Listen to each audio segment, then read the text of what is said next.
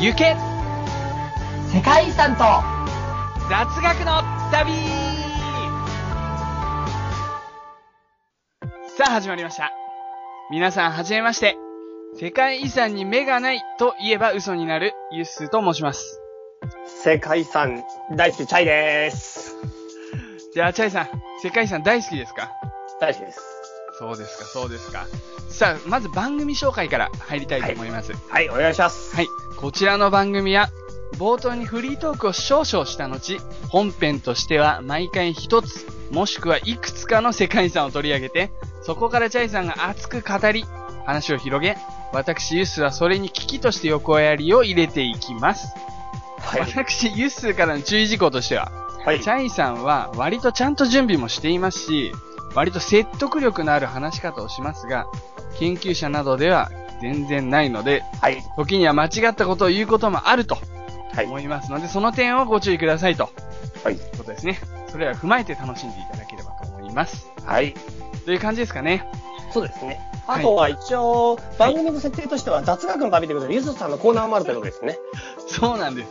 はい。補足ありがとうございます。はい。まあそこは重要ではないので飛ばしましたけれども、えー、全体の流れ一応さ、一応流れを。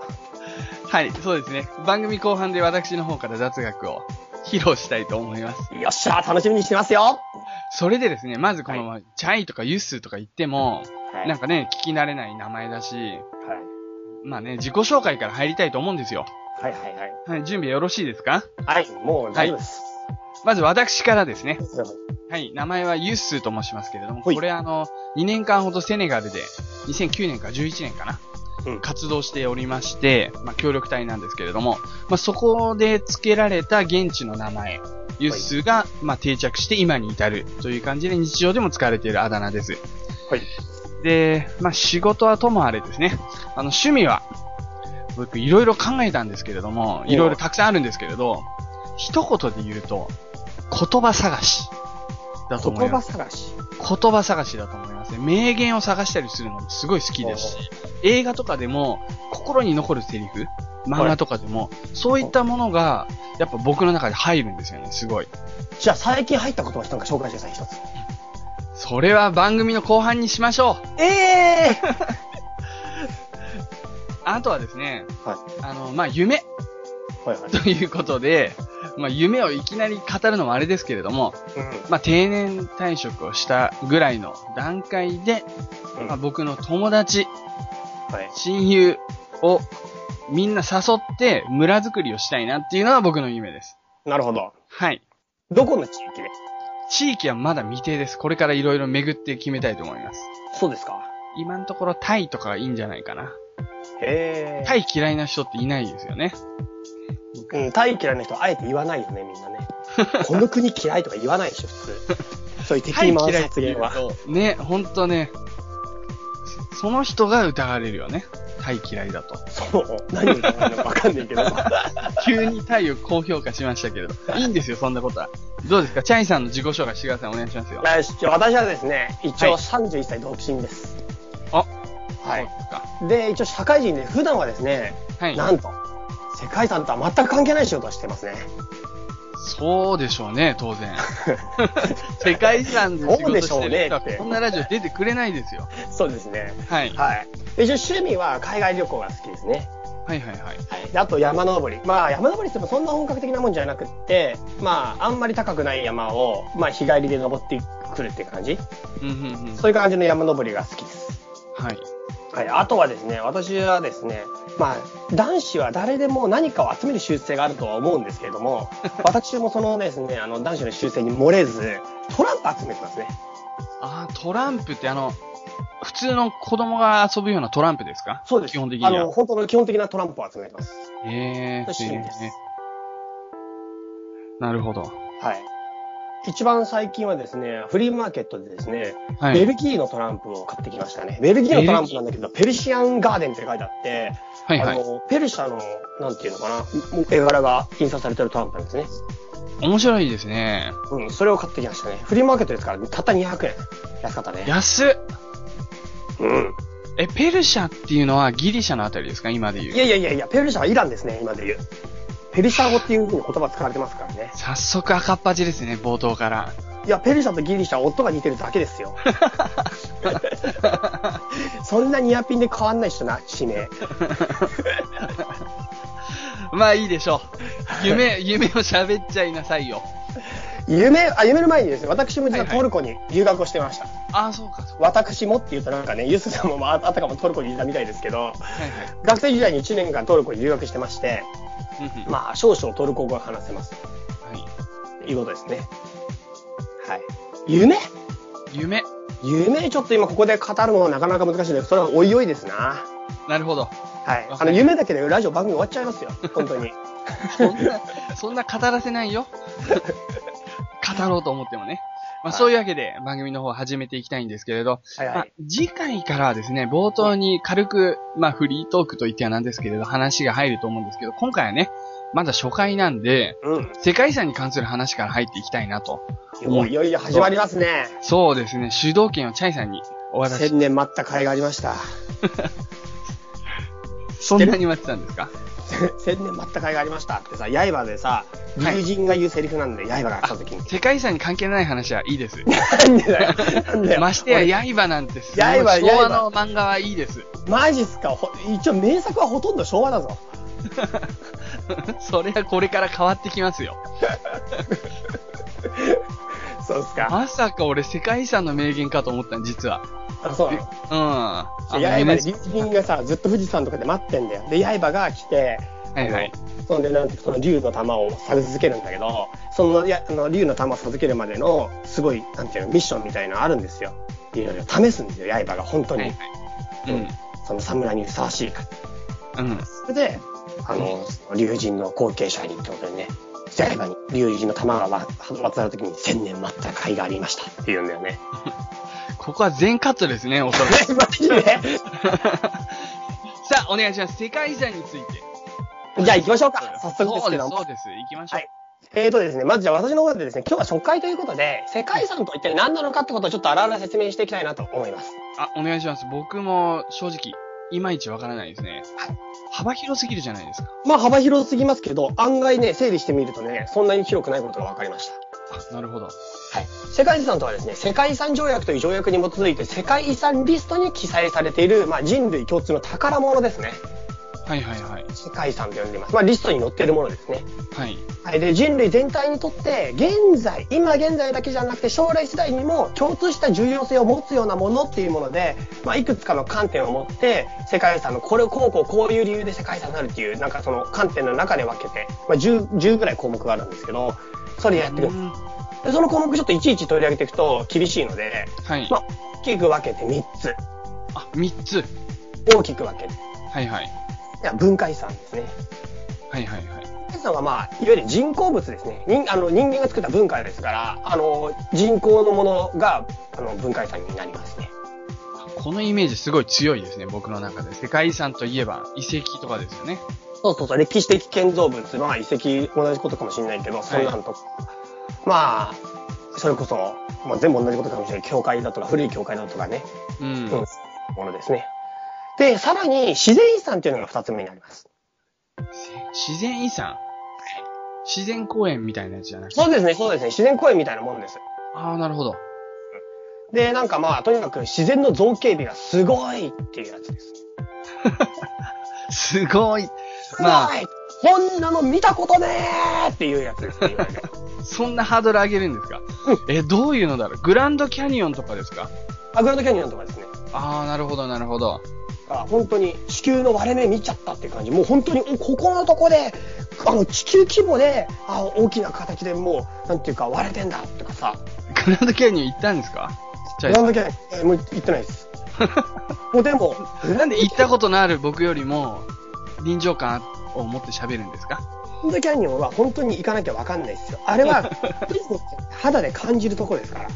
確かにグランドは本当にあそこの中で地球を抜け吹き抜ける風をこの肌に感じてこの壮大さをマジで全身で呼吸する感じそれがグランドキャニオンの楽しみ方なんですよ、なるほど。はい行ったことある僕も今、その価値が分かりました。マジですかよかったです、はい、僕が紹介したんです行ったことねえ、お 前。じゃあ、じゃあ、はいそれ続いて二つ目が自然遺産と。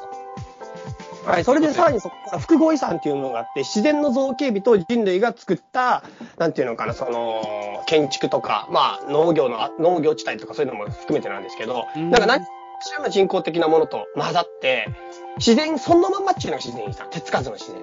はいはいはい。やそれが加わってるのが複合遺産ってやつになりますね。っぱ有名なのってどれが多いんですかね、これ。あ、異文化遺産。あ、圧倒的に文化遺産なんだ。ええっ、と、2013年、まあ、第37回世界遺産委員会終了時点で、世界遺産の登録数は981件あります。えー、981件。はいはい。この仕掛けとして文化遺産がなんと759件ですよ。 759件。はい。これはすごいなで、自然遺産が193件に、複合遺産が29件。 5割以上ですね。半分以上だ。大きいです圧倒的文化遺産。っなるほど。ていう内訳に今なってます。はいはいはい。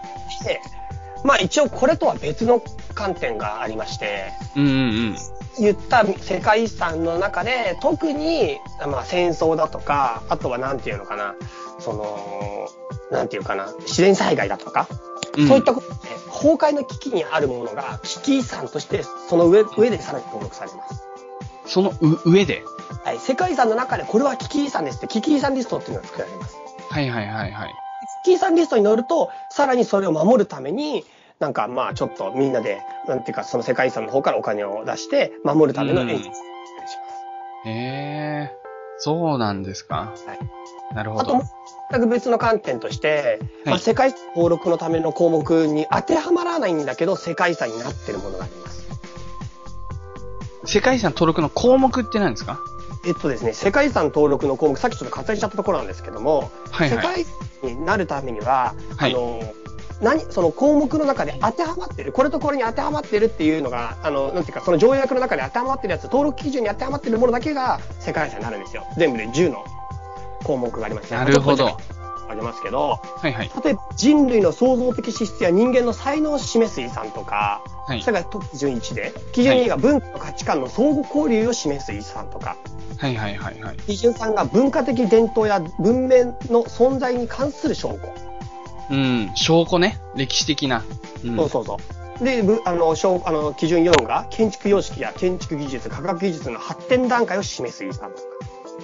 ああ、なるほど。まあ、ちょっと全部挙げていくとあれですけど、今のが一応文化遺産のがあって、で、今度は自然遺産の方、まあちょっといくつか挙げると、自然美や景観美、独特な自然現象とか、うん。動植物の進化や発展の過程、独自の生態系とか、うんうんうんうん。示す遺産っていうのがあって、全部でね、まあ、自然遺産、文化遺産で合わせて10項目になるんですね。それの中の2つにまたがってるのが複合遺産になるわけで、はい。それの遺産の中で当てはまらないけど世界遺産になるってやつがあるんですよ。へえ。これは世界遺産条約のの範囲外なんだけど世界遺産になるってやつがあるんですよ。比較的新しいやつですか例えば。いや、これはですね、はい負の遺産って言われるや負の遺産。つ。はい。負っていうのはもちろん政府の負ですよね。あその、う負けるっていう字感じですよね。ハヒフヘホの 負ですね。それだとわからないです。そうですかそれは音で聞こえてますから。そうですか。はい。まあ、英語で言ったら FU の方です かね。それもいらないですね。 そうですかはい。お願いします。えっと、世界遺産条約では定義されてないんですけど、はいはいはい。現代の戦争や紛争、人種差別など人類が犯した過ちを記憶に留め、教訓とするためにある遺産。なるほど。だからま、文化的な価値とかよりも、そう。文化的価値ではないし、あと自然美ではない。でも、あの、教訓として残しておく価値、かのか残しておかなきゃいけないだろうっていうのが負の遺産です。日本だったら原爆ドームみたいなものが入ってくるのかそうですポーランドだったらアウシュビッツとか、な。うーん、まあ、それ間違いないでしょうね。一二干渉とか、マーシャル諸島。ああ、そういうのも入るんだ。やっぱ新しいね。このあたりはね。まあ、要するに近現代の戦争ですからね。うーん、うん。そこら辺で悲劇がす大ごかっ昔の戦争なんか入れたら、それこそトロイなんてね、負の遺産になっちゃうかもしれないし ね。ブ ーってなってね。た。大昔だと負の出来事で全部負の遺も、産になっちゃうから、 負になってないパターンもあるわけだね。ほぼ、ほぼになっちゃうじゃん。なっちゃうじゃんって言われてもわかんないんですけどね。なるほど。まあ、そういうことなんですけど、一応まとめると世界遺産は全部不動産なんです。まとめましたね。不動産。全部不動産です。要するに動かすことができない。要は人間国宝みたいなものとは違うよってことだよいね。やうん。それで武道さんであって、まあ、ちょっと例外的に奈良の大仏とかは動産だけど動かせるわけねえじゃんっていうのはたまに世界線になってますけど。ああ、そうだね。あれはもう、動かさないよね。文化的にも動かさないよ ね。まあでも、アブジュリオで動かして絵があるから。早速今日取り扱う話が もう動ちらかっせるとわ出けましたねえもねん。動かしてるところから世界遺産が始まってんだけど。 そうだよね。ほんとどうやって動かしたのか。まあその話は本編の方でしましょう。もう本編入ってるのかな軽い半分ぐらいね。一応それが不動産ってことで世界遺産なんですけど。はいまああとはちょっとそうだな、ちょっといくつか話すことあったんだけど、まあちょっと関連してですけどね、はい。あの、無形文化遺産っていうものが別にあります。はい。で、無形文化遺産っていうのは、まああの、慣習とか表現とか、まあ知識とか技術とか、うん。まあ、社会や集団とか、まあ、もしくは個人によって、まあ、あの、その文化を伝え、伝えぬい、伝え、なんていうかな、伝わってきてるものみたいなやつ。はいはいはいはいこ。れが一応無形文化遺産で、形がないんだ。無形だから。うん。これは世界遺産とは関係ない別のやつになりますね。無形文化遺産の保護に関する条約って別の条約で、あの、定義されてるものが一つありまうす。ーん。そうですか、そうですか。あとはちょっと、それをもう一個動産に関係あることなんですけど、はい。まあテレビでですね、ちょっと前に記憶遺産っていうのがいくつか取り上げられたと思うんですよ。うーん。聞いたことありますか記憶遺産って。記憶遺産は聞いたことありますけど、テレビでは見てないですね。 あ、テレビ持ってないですもんね、そういえば。それ言わなくていいんじゃないですかね。あの、今は。ネット時代ですし。はい。はい。えっと、記憶遺産、世界、世界遺産の中で世界記憶遺産っていうのがあるのかなと思ったんですよ。はい僕は世界遺産のカテゴリーが4つあるのかと思いきや、はいはいはい。記憶遺産は全く別のカテゴリーでして、これはですね、世界、世界の記憶っていう、あのーものになります。うーん。これはいわゆる動産ですね。動産なんだ。うん。そう。動産ってこと世は形はあるけど動くみたいな。界はいはいはい。え、まあ、それは形はな、動産にもありますよ。えま あ、でもね、 か形は、あ、そうですね。っていうのは無形でもい。ないし、うん動くってことで、僕はその、無形文化財とはい、世界遺産の不動産のところ、両方の、あれを今言ったんですよな。一今言無で。形文化財って出ましたから、無形文化財は国の日本国のやつですから、無形文化遺産ですね、世あ界の無形文化遺産ですね。失礼しました。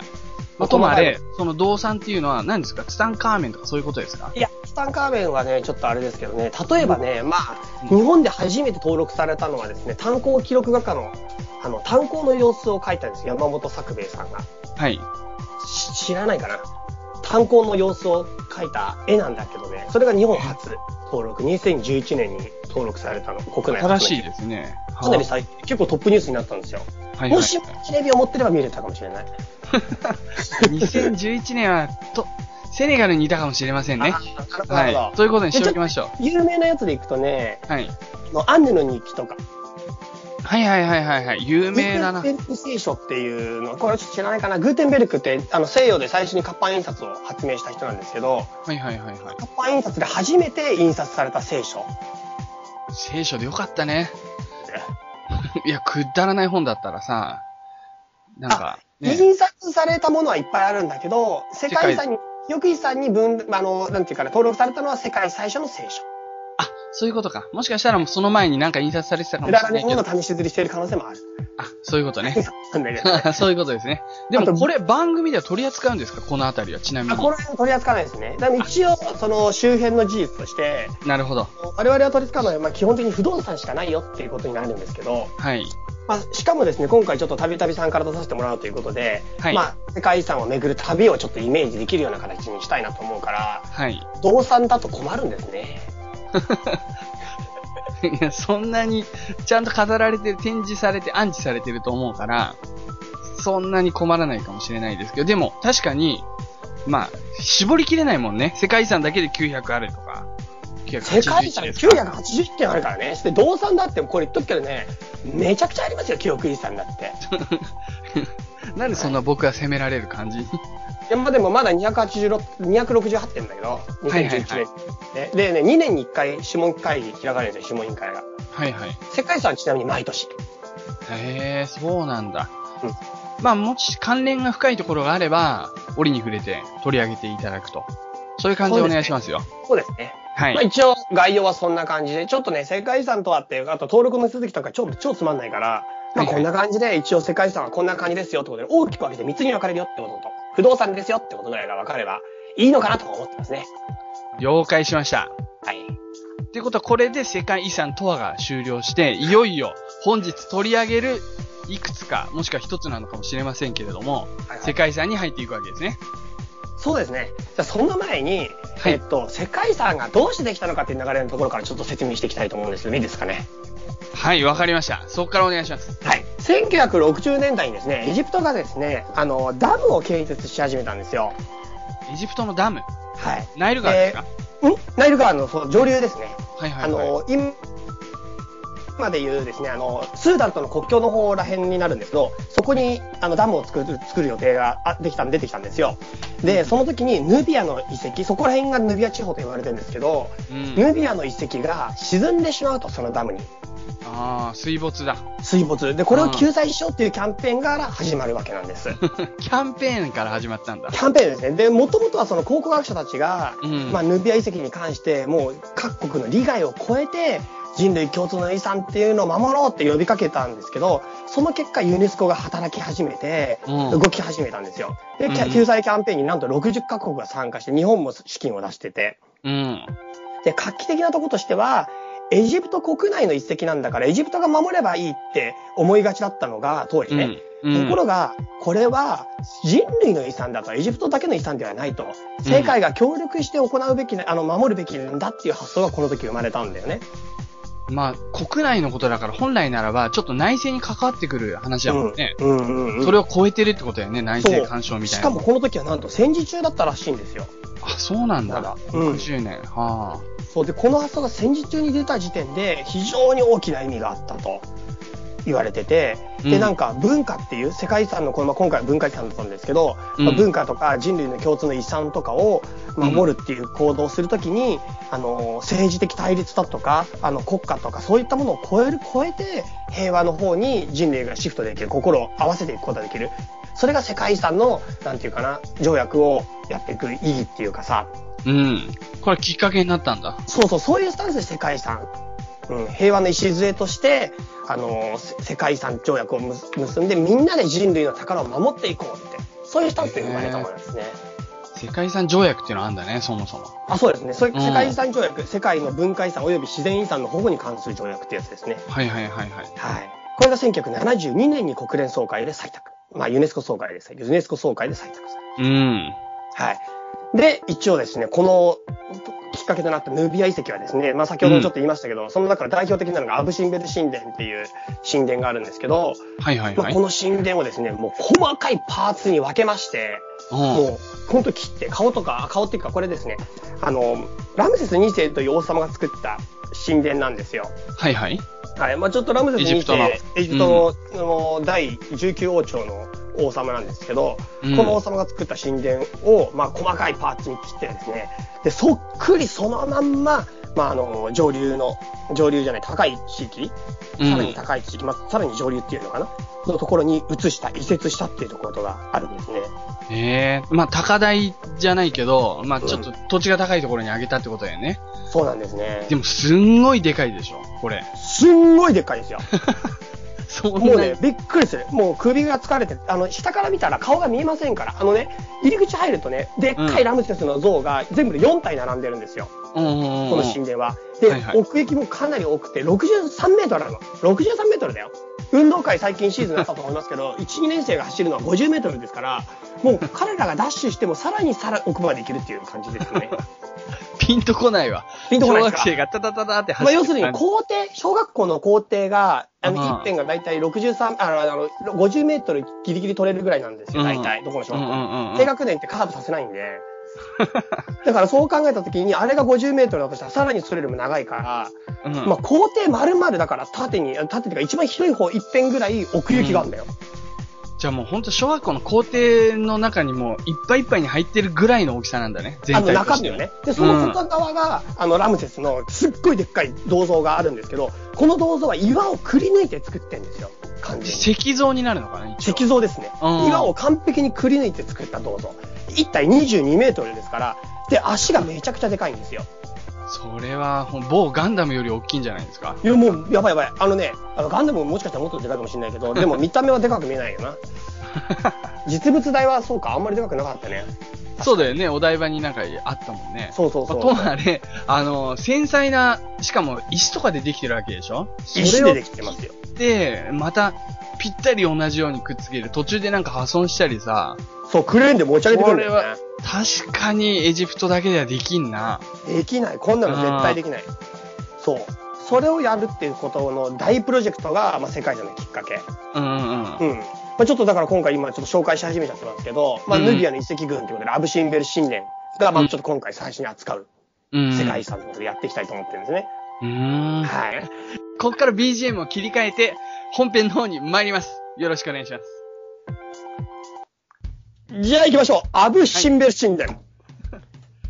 アブシンベル、かっこいいね、名まあ、前ていうが。かね、ヌビアの遺跡群なんだ、本当は。アブシビン、はいアブシンベル神殿からね、うんあの、上の方に、上の方にっていうか、え言い方がちょっと変だな。まあ、フィラエ島っていう島までにある遺跡群が第1回でちょっと取り上げたい世界遺産群なんですね。はいはいはい。で、まあ、特にこの中でも総、総監というかもう最強にすごいのがアブシンベル神殿ですから、うんまあ、軽くちょっと紹介しましょう。はい。えっ、と、アブジメル神殿はですね、まあ、え先ほどもちょっともう言っちゃってますけど、エジプト最大の王、ラムセス2世、第19王朝のですね、人で、だ建築王と呼ばれてる人なんですよ。建築王って呼ばれてんだ。建築王ですよ。もうすごい、ラムセス2世がほとんどのものを作ってますよ、今のエジプト行ったら。ええいろんな歴史的なものは大抵ラムセスの時代にできてるんだ。 あのね、もう一個エジプトで今日取り扱う世界遺産、ついでにじゃあ、いつか言っちゃいますけど、古代都市テーベと墓地遺跡っていう遺跡群があるんですね、エジプトには。まあ、ツタンカーメン王の墓とかがある、はいはいはいはいはい。うん、やつなんですよ。うんで、まあ、テーベって昔のエジプトの首都だったんですけど、うんうんうん。ここにあるあの神殿が、主なのがね、カルナク神殿とかルクソール神殿っていうのがあるんですね。うん。カルナク神殿というのはですね、あの、ラムセス2世の時に完成してます。ラムムセセススににでですすね。完成させたんですね。うんうん。で、これもすごいですよ。この、あの、あの、テレビにある神殿群の中心で、古代エジプトの神殿で最大規模ですから、めちゃくちゃでかいですよ。それだけの人を動員できたってことは、そのファラオとしての力がものすごい強かったってことだよね。いや、もう最この強最人の強。。最強なんだ。だってもうこれしかも広さすごいよ。5000平方メートルの大列中広間っていうのがあるんだよ。 5000 5000平方メートルは、それは本当にすごいね。やばいでしょだってもうこれ一辺が、あの、に地上で取れないから、要するに正方形じゃないことは確実だ よね。うん。5000平方メートル。すごいね。うん。うん。はさらに、ルクソール神殿っていうのがあるんですよ。いはいはい。これもラムセス、あアメン、アメンアメンヘテプ3世とラムセス2世によって建てられた、カルダク神殿の副神殿です。うんうんで、これはラムセス2世が作った中庭とか、うんうん。うん。まあ、すごいのが、まあ、これも結構すごい、あの、スフィンクスの一部とかも残ったりとかししてるんですね。うん。うん。そういうのとか、あとは王王妃の谷っていうのがありまして、これラムセス 2, 世の王妃であったネフェルタリとか眠ってたりとか、あとはラムネフェルタリうんうんネフェルタリラムセス2世埋葬殿、まあ総祭殿か、総祭殿っていうのもあるんですよ。うーんこ。れは花崗岩で作られた8トンもある巨大な彫像が置かれてますよ。 8トン。 8彫像だけで、胸からは。いえ、彫像ってことは掘ったトン。掘像ったか。掘った彫像、ね。そうかそうかそうかまあさっきも全部彫像ですけど、基本的にこれうんうんうんは。そうだね。まあ、そんなようなもので、まあ、いわゆるね、今の時代にエジプトを旅行すると、もうラムセスに合わないわけにはいかないんだよね。うーん。もうラムセスが巨大建造物を大量に残してるから、うん。まあ、新王国時代っていう、まあ、エジプトのいわゆる前世を極めた王様です。うーん。うん。そうなんだ。そう、ファラオの中のファラオとも呼ばれていて、うん。うん。あの、すごいんですよ。あの、治めていた期間も、歴代ファラオの中でナンバーワンですから。はいはいはい。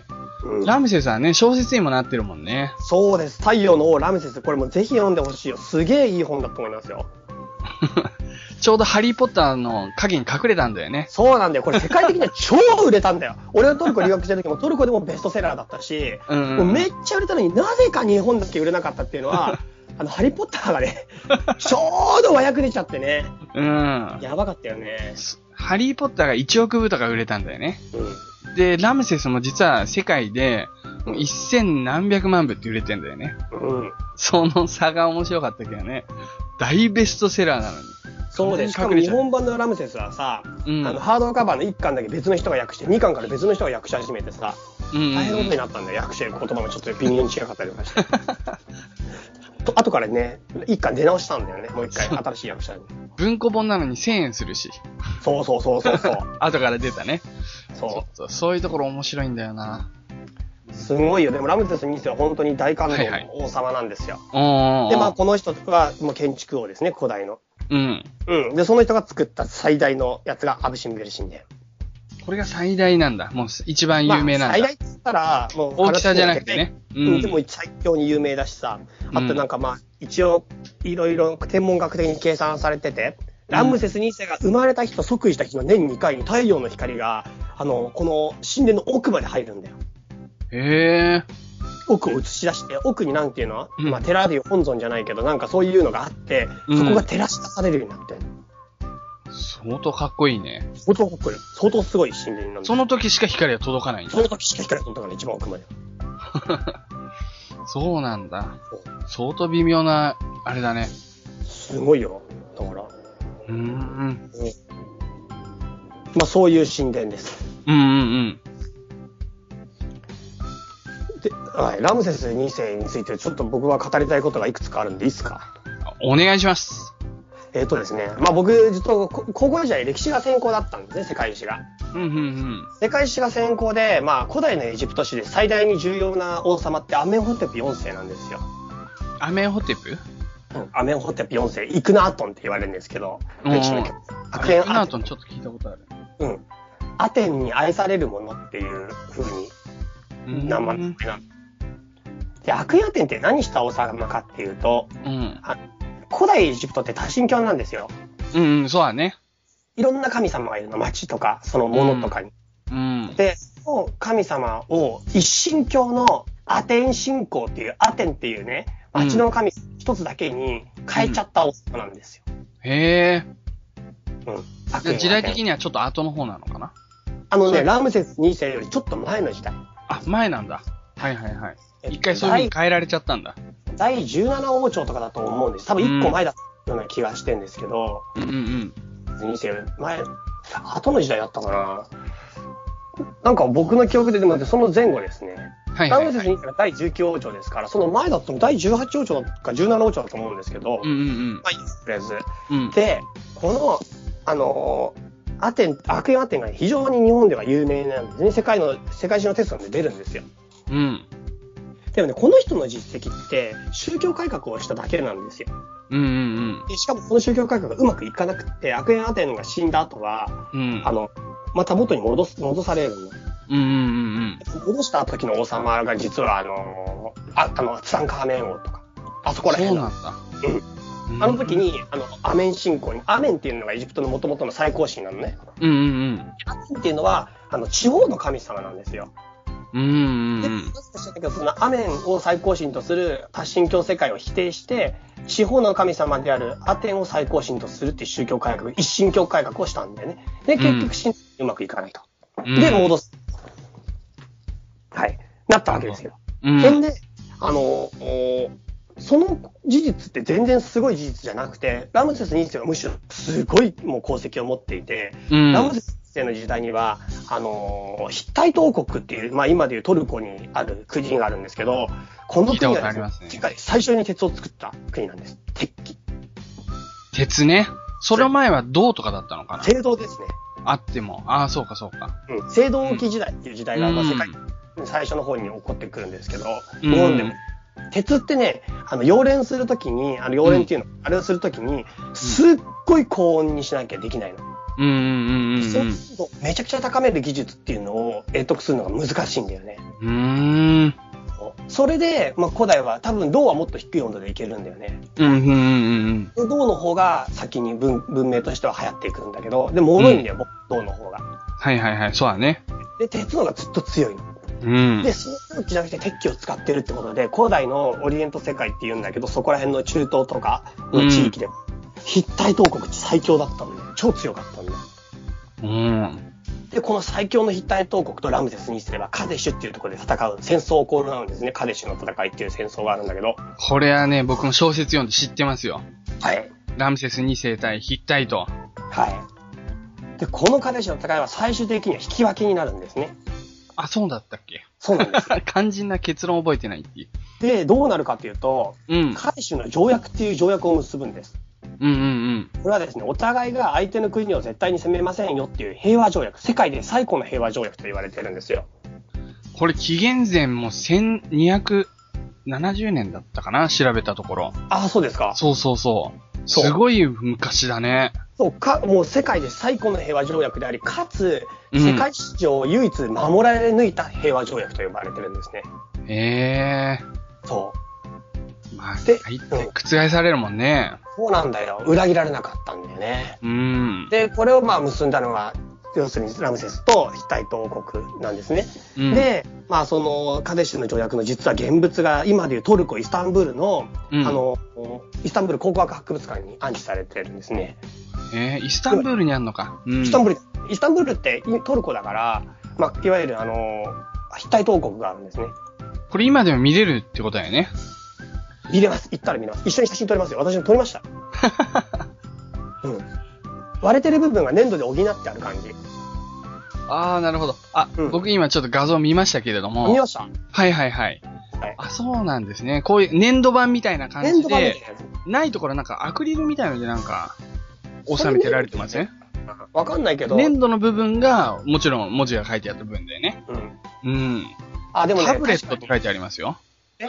カディシュ条約のタブレット。条約タブレット。これ、ええそういう意味では本当に iPad に先んずること、3000年以上前にタブレットがタブレット登場していたわけですね。 はい。そうです。そうですって言っちゃったよ。うん。まあ、そんな感じの条約を結んで王様であり、うん。さらにこの人はもうね、旧約聖書に出てくる王様なんですよ。うんうんうん。モーセがね、実は弾圧した時には王様が一応ラムセス2世だったんじゃねえかっていうふうに、まあ、言われていて、まあ、これ実は史実的にはちょっとわかんないんだけど、うん。出エジプトですかそうそうそう、その時の王様がラムセス2世だったんじゃねえかっていう話がちょモーっと、セがね、ラムセスの小説で本当に微妙なキャラクターとして描かれてるんだよね。そうなんだよね。変わり者っていうかさ、うん。うん、仲いいんだけどね。そう一応親友なんだよね。うん。そうそうそあれう面白いね、描き方として。まあ、あんなにない親友だとするとちょっと意外すぎちゃうよね、またね。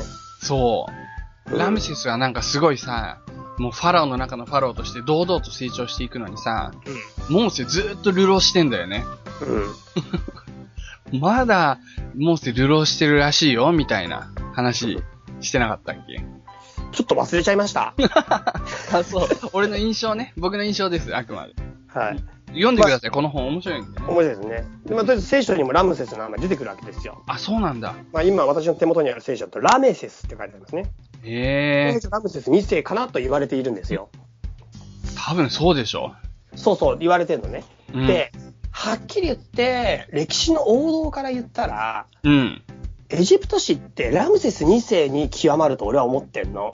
うんうんうもん。うす圧倒的に強いファラオだし、圧倒的に歴史的建造物作ってるし、うん圧倒的なもう権力とあの力を持ったファラオなのね。もううん全盛期だよですよ、もうまさに。うんうんそれなのに日本の教科書では、アラムセス2世はほとんどさらっと一行扱いですね。で、なぜか知んないけど、ほとんど、あの、必要のないアメンホテプ4世が全面的に書かれる。うん。あ、そういうもんなんだ。 3世、あ4世の奥さんの名前とかまで、ネフェルティティって言うんですけど、ネフェルティティの名前とかまで覚えさせられる。 なんか、憤りが含まれてますね。憤りがあります、私はこれに対して。非常に大きな。これはもう、チャイさんだけじゃなくて、おそらく、考古学者なら誰もがラムセス2世だと。重要なのは。そういうふうに言うんですか いや、それは考学者に聞かなきゃわかんないけど、僕は少なくともラムセス2世を置いて、エジプト史はないと思ってんの。まあそう考古学者はわからないっていうのは、まあそうか。まあ確かにそうだな。考学者はわかんない。でも、もうはっきりと本当にそうだぜ。だから、うんなんでじゃあラムセス2世じゃなくて、アメンホテプ4世を取り扱われることになってんのかっていうことに探っていかなきゃいけないんですよ、我々は。うんうんうんうんうん。うん。これはね、僕はちょっと前にもね、ブログで書きましたけど、あ、やそっぱう。ね、うん。アメンホテプ4世の一神教改革っていうものが一応正義とされてるっていう背景があるんだと思ああ。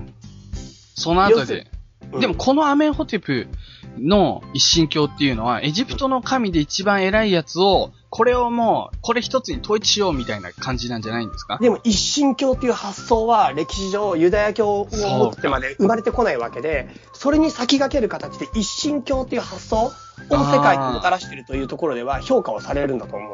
そういうことか。確かにね。ほとんどね、一神教以外っていうか、基本的にはね、人がバーっとこう、なんだ、文明を築いていくと。うん多神教多いよね、はじめねいや、というか、一神教の発明はユダヤ教が初めてなの、世界史上で。うんうんうん。で、ユダヤ教が一神教を発明したってことが何よりもすごいことなのね。うん。それ以外で一神教ってないんですよ。うん。ユダヤ教以降に、あの、ユダヤ、イスあの、キリスト、イスラムっていう、この三大一神教が、まあ、うん世界で今でも唯一の一神教宗教にな、唯一っていうか、ゆ唯一さんっていうの。うん。あの、 まあ、同じ神だもんね。同じ神です実際に叩いてるのは。で、うんそれの先駆けとして、実は古代エジプトにおいて、アメンホテプ4世が一神教の提案をしてるっていうことなのね。なるほど。で、そそれでれがそヨーこロッがパ。で俺は過大評価されてんじゃないかと思うんです、その考え が。うん。で、で日本はそれヨーロッパから世界史を学んでるから、そうだね。そうう。ん。 それでもすごく憤りを感じてるんですよ。まそあ、れね。こそ、なんか偏ってんだよね、歴史観うんうんが。うん明らかに歴史の最最大頂点はラムセスの時代なんだよ。うんそれをなぜアメンホテプ、そのちょっと前のアメンホテプにするかな。いや、だからその原因、今自分で喋ってたじゃ ん。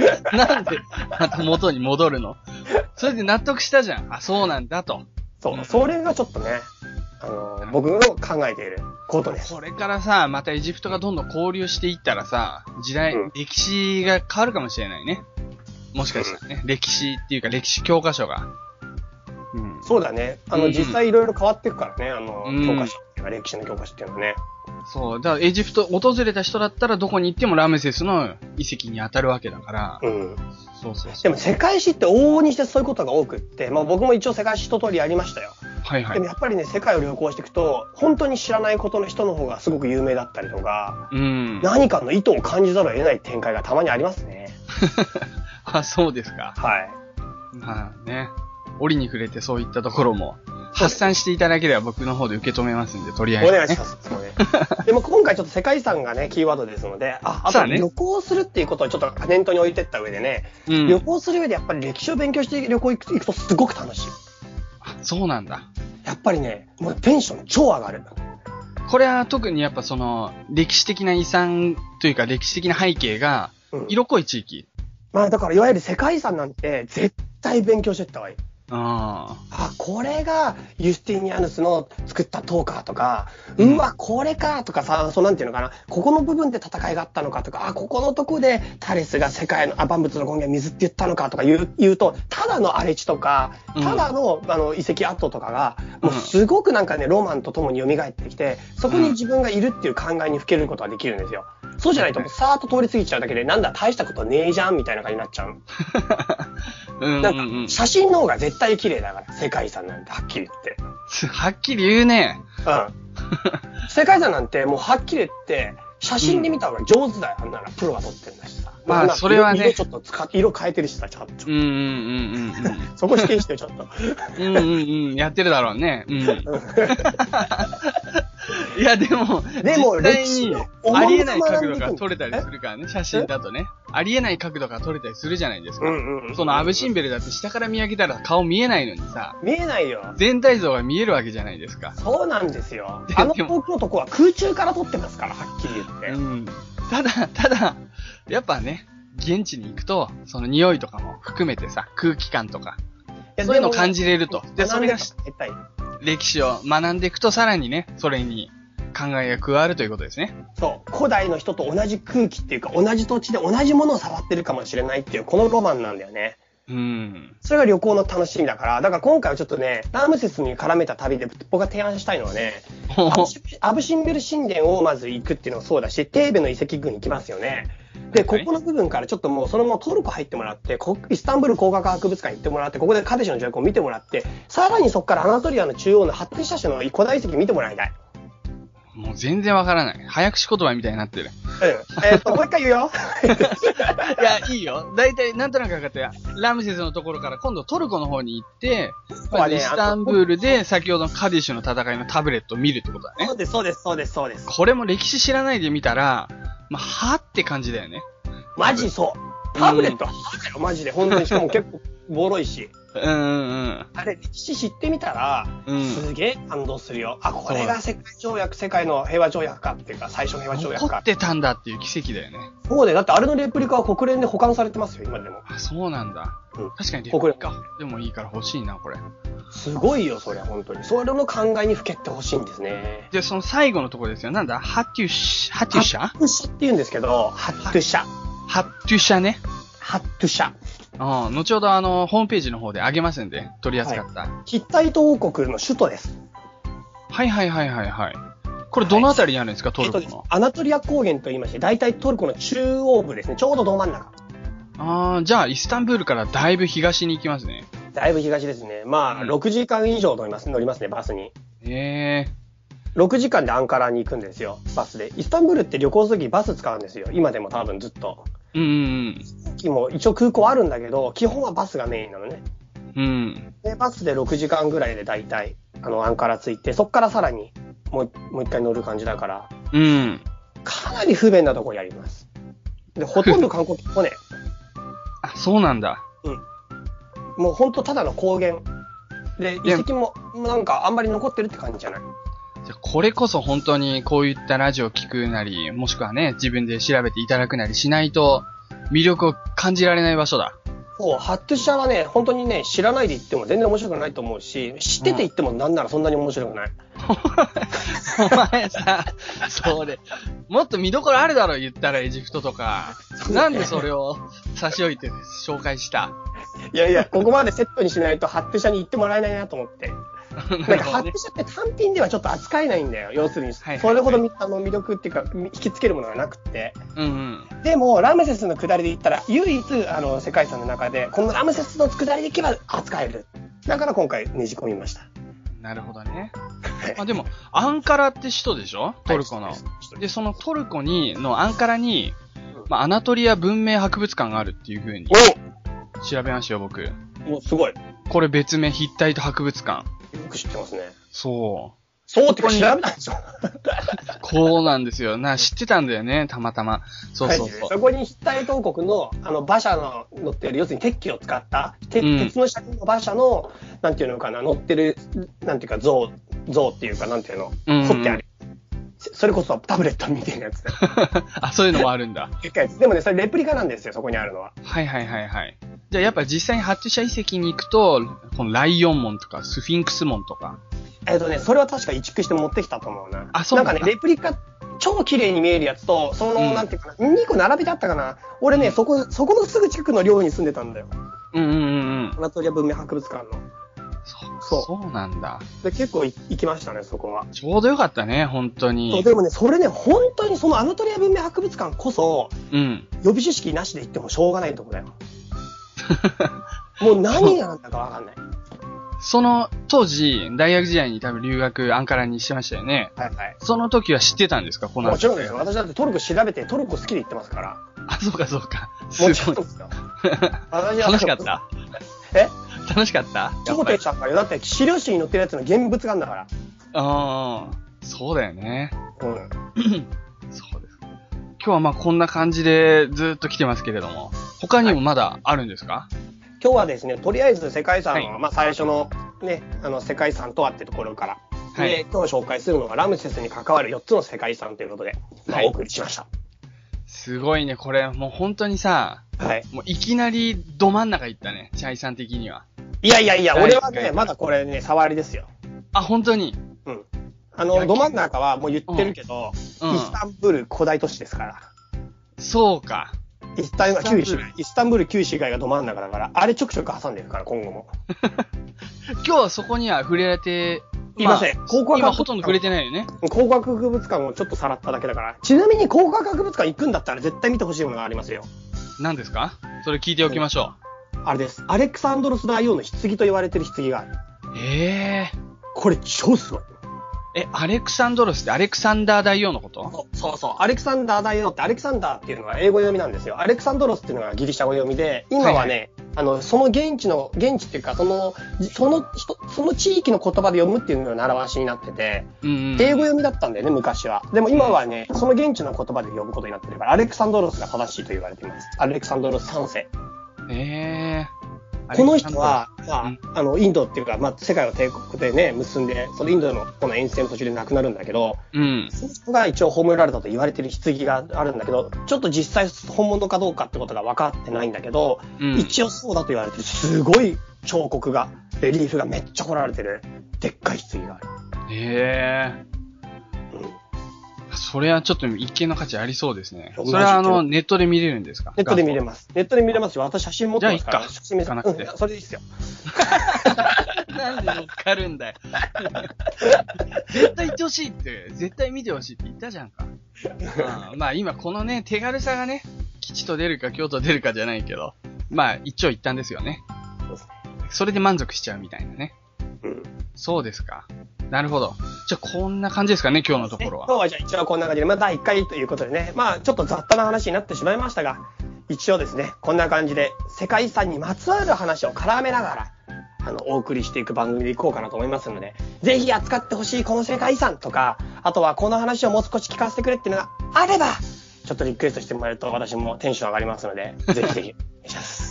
わかりました。それではメールアドレスは、これもエンディングのところで紹介いたしますんで、以上ですね。お疲れ様でした。はい、ありがとうございました。それでは私のコーナーに参りましょう。ゆっすーと行く雑学のコーナーよっしゃー待ってたさあ、始めて参りましょう。ほいほいほい。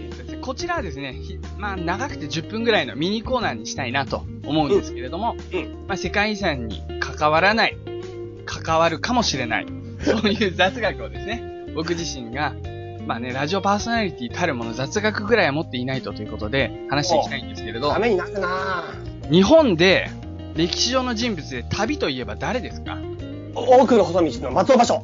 正解やったこれ本当に打ち合わせなしだね。ー、そうなんですよ。僕もそう思うんですよ。芭蕉の俳句ってもう最高じゃないですか。はい。なんかもう浮かんでくるっていうか、僕の中でいろいろと詩について思うところがあって、詩とかこういうね、俳句とか短歌については。し俳句っていうのはまさにその一瞬の季節感とか自然と、それを見た時のその感情みたいのを永遠に閉じ込める五七五だと思うんですよ。季語も入ってますけど。うん。ね、古池や河津飛び込む水の音、さみだれを集めて林、最上川、みたいな感じでね。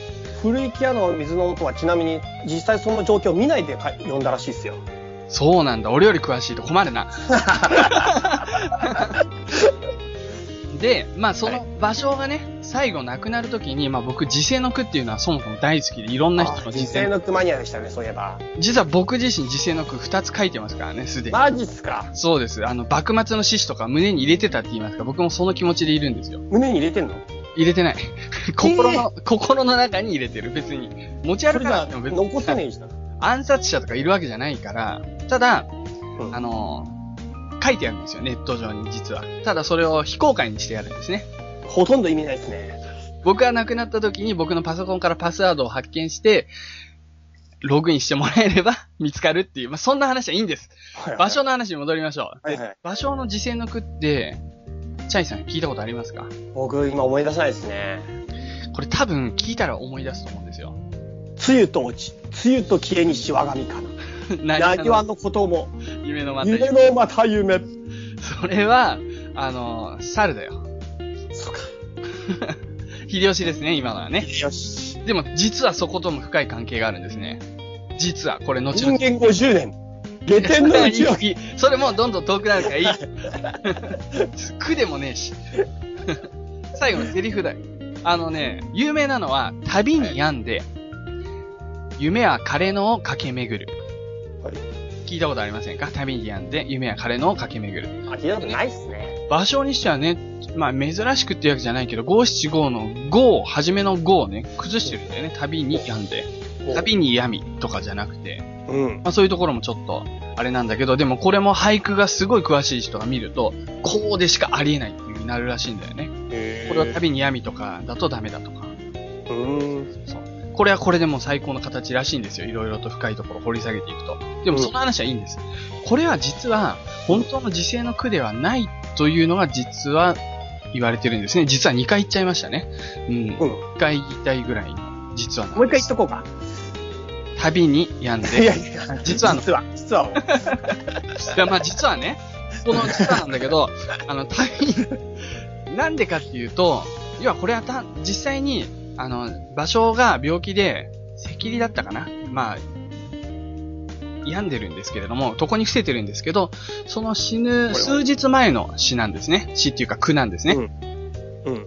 ただ、この後で、他にも残してるし、うん時世の句と銘打って出したわけじゃなくて、病中銀と、うん病の中で銀ずると書いて、病中銀っていう風に、まあ、正し書きみたいなものが添えてあるんですよ。うん。だから、そういった意味で、これは、あくまでまだ、この、いや、この病気から回復して旅に出たいっていう気持ちの表れも、この中に、もしくは、それは実現できないかもしれないという、そういう心、そういったものをただ読んだだけじゃないのかと、も言われてるんですけれども、実際にこの数日後に亡くなってしまうので、実質上これが時世の最後の方で完成したことはされているんですね。うん。うん。ただし、実は、ここの周りに弟子がいるわけですよ。うんで、この文字についても、この文字っていうか、この句についても、周りで読んでる、その書き留めてる人はいるわけね。うん。弟子が。で、この後もね、場所にしては珍しく、この、句を、例えば、なお駆け巡る夢心とか、うん。いろいろと、こっちがいいかな、あっちがいいかなとか言ってるんだよね、弟子に。そのあたりも全部書き留められて、書き留められていて、で、最終的に、芭蕉が読んだとされているものが、なんと、初めの5文字がないんですよ。初めの5文字がなくて、なお駆け巡る夢心っていう風に、これで、どうかという風に。で、これは最後として、まあ、亡くなってしまったということなんですけれども、まあ、その瞬間亡くなったわけじゃないけどね。で、その最後の5文字、これがどんな不思議の5文字なんだっていうことで、弟子とかもすごい考えたんだけど、うん。うん。今言われているのが実は先ほどチャイさんが言った、梅雨と落ちなんです。おう。梅雨と落ち、名を駆け巡る夢心。という風に言われているほということで、この梅雨と落ちっていうのは、その、秀吉じゃないですけど、ちょっとしたその大阪にかかってるみたいなところもあるみたいで、う。うん。あとはその、名を駆け巡る夢心だけだと季語がないから、まあそういった意味で季語も入れてあったり、まあそういう、なんていうのかな、その後の人が、まあ場所ぐらいのクラスになると、うん。周りの人も相当レベルが高いから、うん。自分が初めの5文字を読まずとも、後世の人が読んでくれるだろうっていう、そういう遊び心も入ってるんですよね。うーん。このエピソードが僕は最近面白いなと思った雑学でした。以上、ユースの雑学のコーナーでした。はい。エンディングのコーナーさあ、今日も一日お疲れ様でした。いかがだったでしょうか第1回の放送。緊張しましたね、やっぱりね。いや、僕今リスナーに問いかけたんですよ。あ、そうですか。なんだよ。ここの会話はねえのかよ。チャイさんも緊張しましたか確かなにんちだょやっっとぱり硬ちかょっったとよね。え硬かったね。硬いよ。やっぱりちょっとねうん。気持ち的にはもう少し乗れると思ったんだけど、なんか、なんかちょっと硬かったですね。はいはい。すいませんね。僕途中でね、あの休憩とかを強引に入れたりししましたね。そういったところもあったのかもしれませんが、ともあれですね、はい。あの世界遺産の方でもこれを取り扱ってほしいとか、そういうリクエストも受け付けるっていう話があったんで、メールアドレスの方を紹介します。はい。え、chai.u.2004.gmail.com ですね。はい。アルファベットでいきますと chai.you.2004 これは2004ですね。アットマーク gmail.com ですね。はい。はい。こちらの方までよろしくお願いいたします。番組チャイに。とユッスーとね、チャイとユッスーの U を取ったんですね、ユッスーそうさ。なんんですよ。ユッスーっていうあだ名は、まあ、親しい関係になるとユーユーっていうふうに言われたりするので、はい、ユーを取りました。 チャイは親しくてもチャイにならないですからね。ならないね。はい。うん。その情報いらないと思う。 まあそんな感じで、だいたい2週間に1回ぐらいのペースでこれから配信していきたいと思いますので、ぜひぜひ皆さん、応援の方よろしくお願いいたしよまろしす。くお願いします。ということでね、ちなみにこのエンディングの方でかかっている曲は田村弘明くんという、あの、ミュージシャンですね。で、僕ら共通の友人なんです。はで、いそれでも人は変われるっていう、まあ、これは新曲に当たると思うんですけれども、これ、まあ、ミュージシャンといっても、まあ、デビューもまだしていないということで、まあ、曲をね、使わせていただいております。うん。はい。はい。ぜひぜひ、そちらの曲の感想なんかもしあれば、くださそういでねす。ね。はい。タムさんにそれでフィードバックしていきたいですね。素晴らしい曲だと思うんですね。うそんな感じですかね。ん。はい。それでは皆さん、良い1週間、2週間お過ごしください。さようならさよなら。